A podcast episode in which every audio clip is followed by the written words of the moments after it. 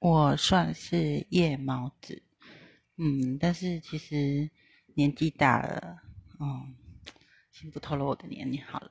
年纪大，觉得熬夜其实是一件很痛苦的事情，因为真的要花很多的时间才可以补得回来。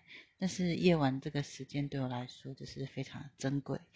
有时候你忙了一整天，然后你晚上下班后，你或许你要你有你的。聚餐聚会，那到了真的晚上睡觉前的时间，才感觉是属于自己的时间。那这个时候，你可以想很多事情，那或者是可以写写日记、看看书、跟自己对话，对我来说都是一个非常宝贵的时间。那有时候就这样，时间不知不觉的就过去了，就变夜猫子。